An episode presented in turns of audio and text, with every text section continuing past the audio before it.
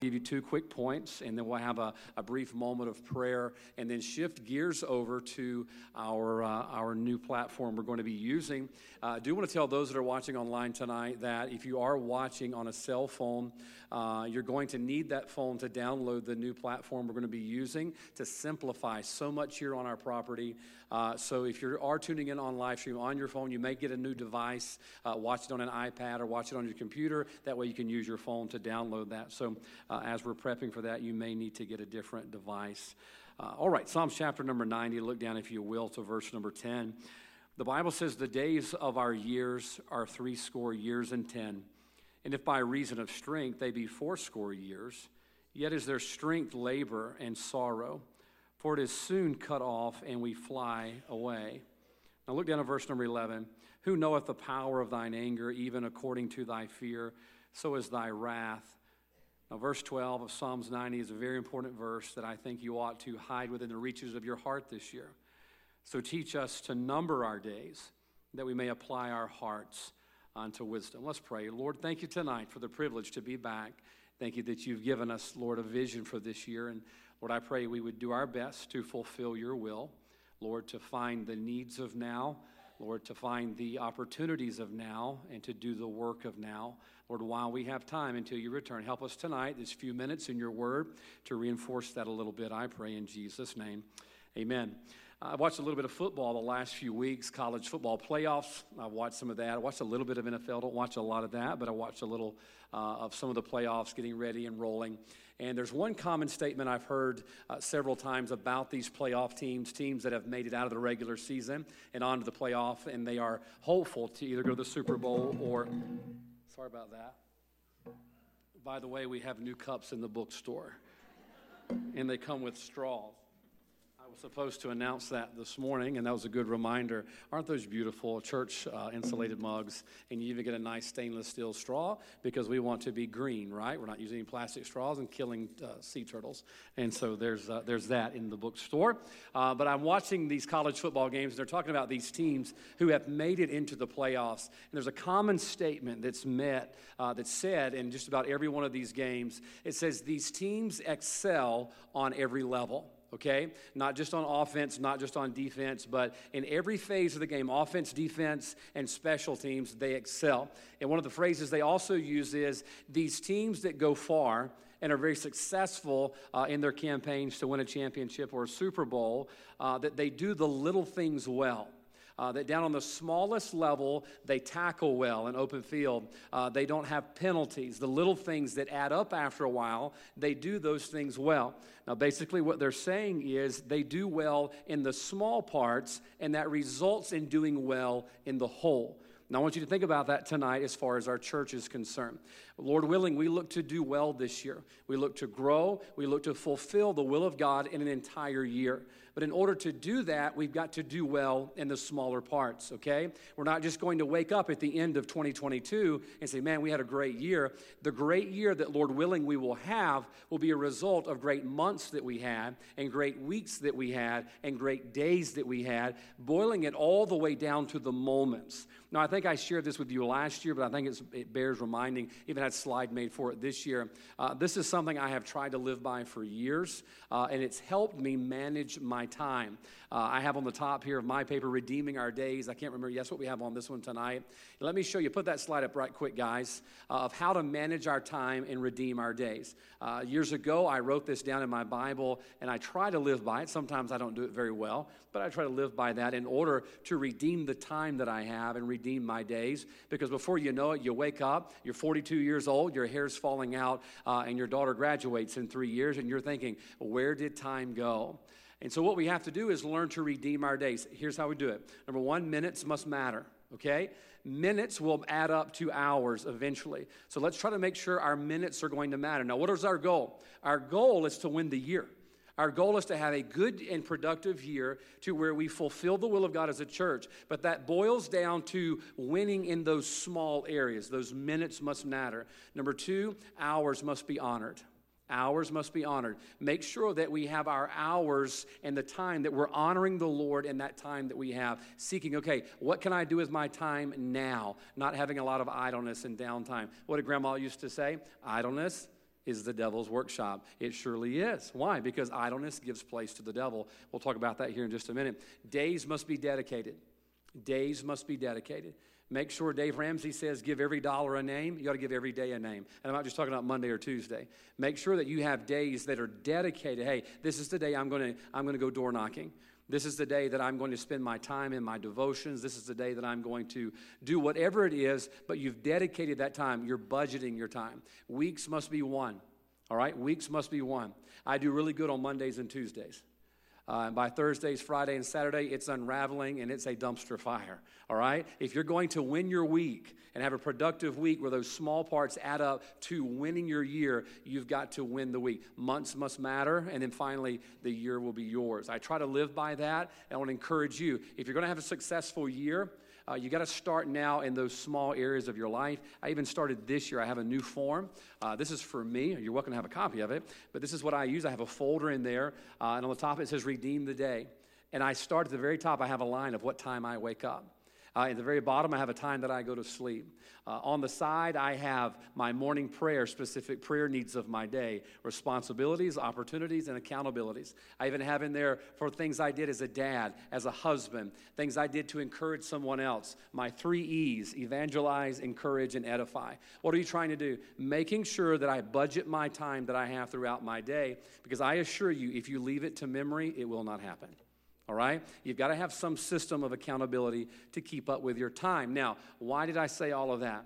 I said all of that because when you look at this passage of Scripture in Psalms chapter 90, uh, and you look down, the Bible says the days of our years are three score and ten. Speaking of the average lifespan of man, you're looking at 70 years. And if by reason of strength, they be four score years. How many people do we have 80 or older here tonight? 80 or older, by reason of strength. Look around. These are strong people. The Lord's blessed them uh, with a long life. The Bible says, by reason of strength. Keep reading. They be fourscore years, yet is their strength labor and sorrow, for it is soon cut off, and we fly away. I'm only 42 years old. To think about 80 years, you're thinking, boy, that's a long time. But the Bible says that time is going to be fleeting and that time is going to fly away. But watch what the Bible says in verse 12. So teach us to number our days that we may apply our hearts unto wisdom. I want to give you two points out of this verse, and we're going to go into the next phase of the service tonight. I want to show you to be motivated by your moments, okay? Motivated by your moments. And what that simply means is uh, you're not saying, well, I'm going to get around to it on Friday and catch things up. No, I'm going to make every moment count. And these verses show us two things. Number one, let me show you, it shows us the brevity of now. Your notes aren't going to be up there. You're going to have to write them down, okay? We're going to have to do it the old fashioned way. The brevity of now. Notice what it says. Even 80 years, the Bible says, will soon be cut off and we fly away. Now, we're thinking 80 years is a long time, but life is brief. I looked at how many scriptures we had today in the Word of God. I was looking at this afternoon that deal with the brevity of life. Spurgeon said this He said, Time is short, eternity is long. It's only responsible that we live this life according to eternity. Time is short, eternity is life. It's only responsible for us and of us to live life thinking about the next life because this one is so short. What does the Word of God say in James? This life is a vapor. We saw it on the video this morning. It appeareth for what? A little time. Even if you live 80 years, even if you live a hundred years. The Bible says this life is brief, it appeareth for a little time. Now, I know what we think. I was younger once, and I thought, you know, as I get older, uh, I'm really going to dedicate myself to living more for the Lord. And, you know, because there's a time in our life that comes where we just flip the switch, right? Where we start living for God and start being surrendered. And there's a time that we just naturally all of a sudden become that super Christian that we always wanted to be. No, we become that person in those moments, those daily devotions, those moments that we slowly and surely gave to God. Why? Life is brief. I did some numbers this afternoon. If you look at the Pine Belt area, and there is an actual area that is known as the Pine Belt, there's over 306,000 people in the Pine Belt. All right? I consider the Pine Belt definitely within our Jerusalem and Judea, our area of reach that God has called us to here at Central Baptist Church. When I looked at the map of what is considered the Pine Belt, uh, we have members from every county that is considered in the Pine Belt. Think about this tonight 306,000 people. In order for us to reach them over the course of a year, we'd have to knock on 838 doors every day. 838 doors every day. Now, if we knock on 100 doors a day, do you know how long that's going to take us? Over eight years. It'll take us eight years to reach the Pine Belt. Now, why do I say that? I say that because one of the greatest lies the devil will sell us is we have time. We have time. It'll take us eight years, knocking 100 doors a day to reach every door in the Pine Belt. What are you saying? Look, we don't have time. We don't have time. We've got to make our moments matter. Why? Number one, life is brief. But I want to show you the result, and we're going to close this out. In verse number 12, the Bible says, So. So.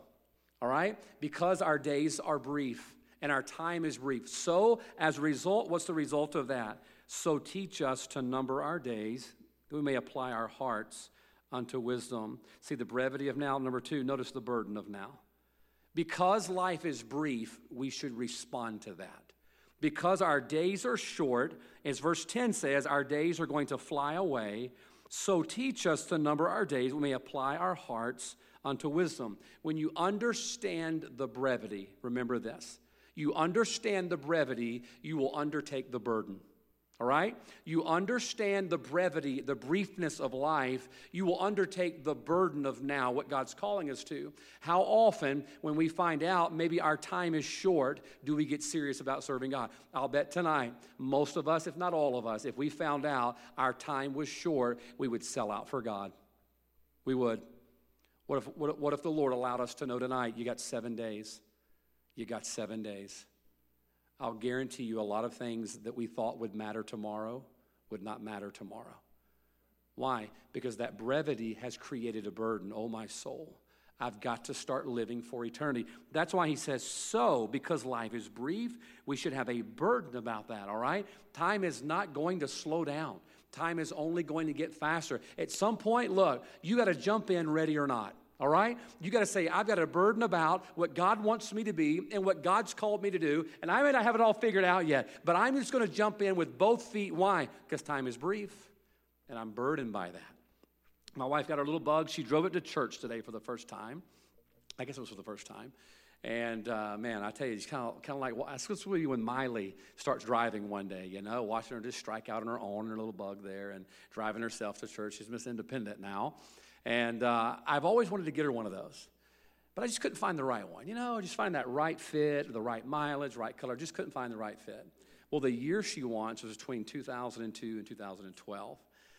And uh, I wanted under 100,000 miles on this car. And you know, it just dawned on me a few months ago that these cars are only getting older. And the odds of finding one with 100,000 miles is only getting less and less and less. So rather than just wait on the perfect car, I might just better go ahead and get one. Why? Because they aren't getting any newer. You see, I was motivated to act because of time. Time is passing. Now, you should be motivated so much the more tonight for the will of God. You and I should. Why? Because of time. We should be burdened by the brevity of time that we have. That's why Jesus said in John 9, I must work the works of him that sent me while it is day. Listen to the next words the night cometh. Here's Jesus, our example. What is he motivated by? Moments. The night's coming. The Lord's going to come back before too terribly long, and I'm looking forward to it, but I'm also burdened about it. There's a lot of doors in the Pine Belt that we have not knocked yet, and we've got to make sure that we redeem our time because we're burdened about the brevity of our time. Now, folks, I think tonight you just got to get on board.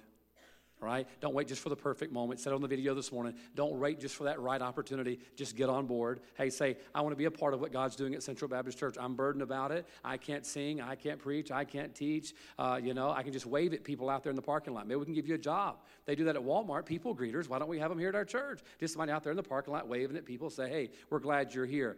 What are you saying? I'm saying the perfect opportunity may not always be there. But because you're burdened about the brevity, you're going to be motivated to be a part of the will of God here before He comes back. So, our heads bowed and eyes closed just for a moment tonight. I'm going to have a word of prayer and way of invitation and then transition to the next part of the service.